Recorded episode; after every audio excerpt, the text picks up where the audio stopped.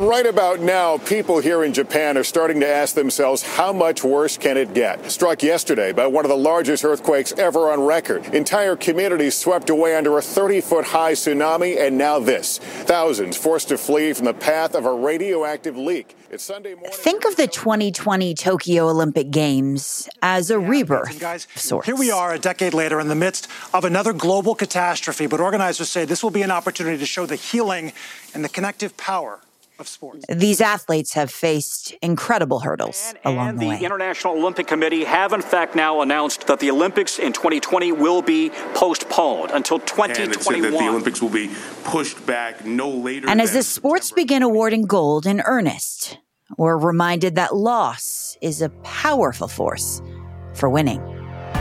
During the recovery reconstruction period, Japanese people have a mind to encourage disaster-affected areas people, and it spread all over the world. We lost our uh, teammate, but uh, he always been with us. His name is uh, on the boat. When something crazy happens on the court, or you know, I feel like I got really lucky. I feel like that's her on my side. From NBC Sports, this is The Podium, a podcast about the Tokyo Olympic Games. Coming to you daily during the games, we'll bring you the stories shaping the greatest athletic competition in all the world, held in extraordinary times. This podcast is presented by NordicTrack from iFit.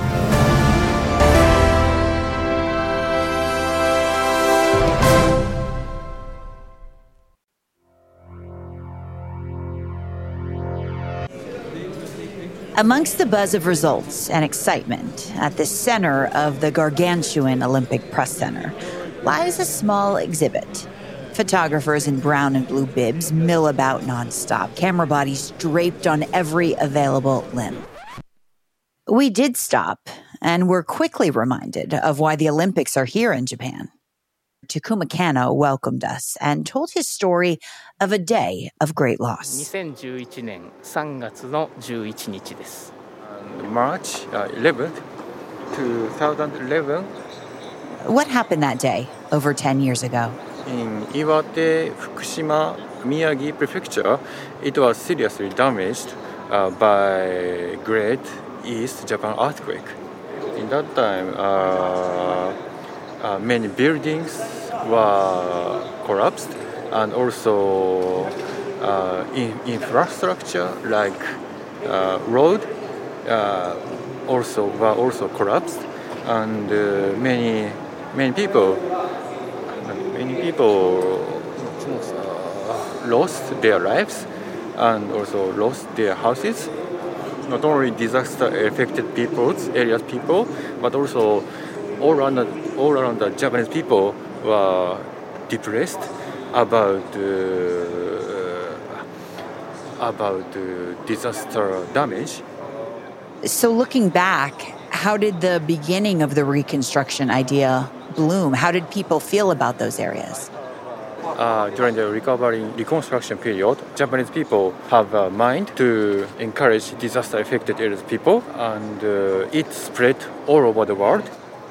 And I would imagine these games play a big part in that, right? I mean, preparing to host the world means a lot of reconstruction. Uh, during the Olympic Games, not only for uh, recovery infrastructure, but also children uh, living who lived in disaster affected areas will uh, will getting better uh, through uh, because of sports Olympic Games, and uh, we we hope so. Waves can destroy much of what's in their path, but they can also propel vessels to new speeds. My name is Luca Rambaldi. I'm a rower and uh, I'm from Italy. Luca, you're amongst the top quad and double scull rowers in the world. Three world championship podiums, more in Europe. What's it like to bring that success to races today in Tokyo?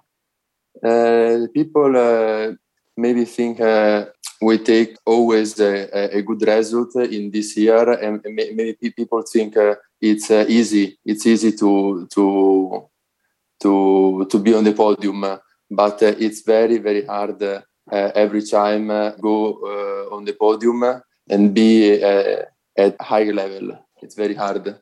I would imagine so. And the organizers aren't betting on better weather. I mean, we we say it's hot, but they've moved the schedule around. Why is weather a challenge in rowing?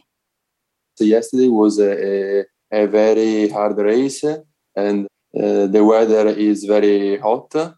I think uh, a very strong wind is uh, is coming, and uh, so the organization uh, changed the, the, the schedule. The, a, a, lot of wind uh, makes a, a, lot of waves, and we, we row uh, on the water in very uh, small uh, and tiny boat, and a lot of wind makes a lot of problem. it's not fair the time is not fair for all. Uh, I'd like to talk about something close to your heart. Filippo Mondelli, your crewmate, who died of bone cancer earlier this year uh, at the young age of 26.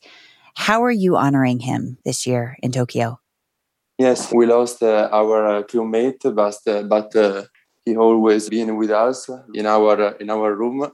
His name is is on the boat in the boat seat his uh, seat on the boat and uh, he fight uh, he, a, a, very hard race against cancer and the cancer win. So it's it's very hard try to to talk about this. How do you carry it with you? How do you allow it to motivate you, Luca? Yes, yes. The motivation. Uh, it's uh, find uh, always uh, an objective, um, a goal, a goal, always a goal, and try to go faster against ourselves and against the other crewmates, and always think about our race we'll do here. Uh, always in, in the year we, we think about Olympics, and this uh, help us to stay motivated and to stay stronger every every. We'll look for Filippo's name on, we hope, the fastest boat in Tokyo.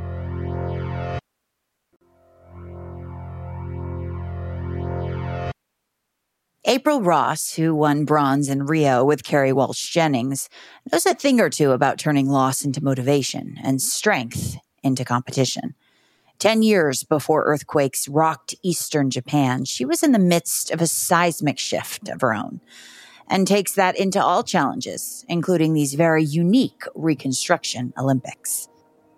My mom has had a profound effect on my mentality. I think for sure she affected how I dealt with the pandemic. Just taking that time to do what I can with it. I still have, you know, the vivid memory of my dad and my mom sitting, my sister and I down and, um, you know, saying your mom, you know, has metastatic breast cancer and trying to be real, but as positive as possible also. My mom was super brave throughout the whole thing, and she did such an amazing job of just caring for me and my sister and being so selfless. Looking back, I am blown away by the courage and bravery that that had to have taken. For some reason, my sophomore year, I just had this feeling I need to go home. And she was at the very end, and um, I made it before she passed, and I got to go in and, and talk to her and kind of say goodbye. That was a hard moment, but I'm glad I got there. Uh, when you make it to the Olympics, you think of all the people who sacrificed along the way. How does your mom fit into that picture? Still to this day, you know, I got there and I want to make her proud.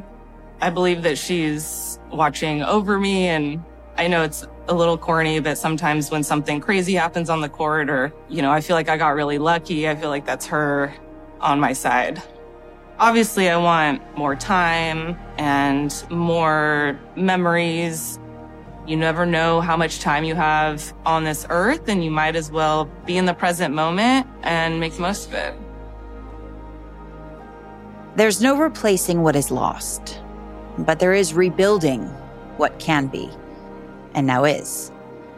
These Tokyo Olympic Games show us that. Buildings made anew, and athletes' hearts filled with purpose. These certainly are the Reconstruction Games.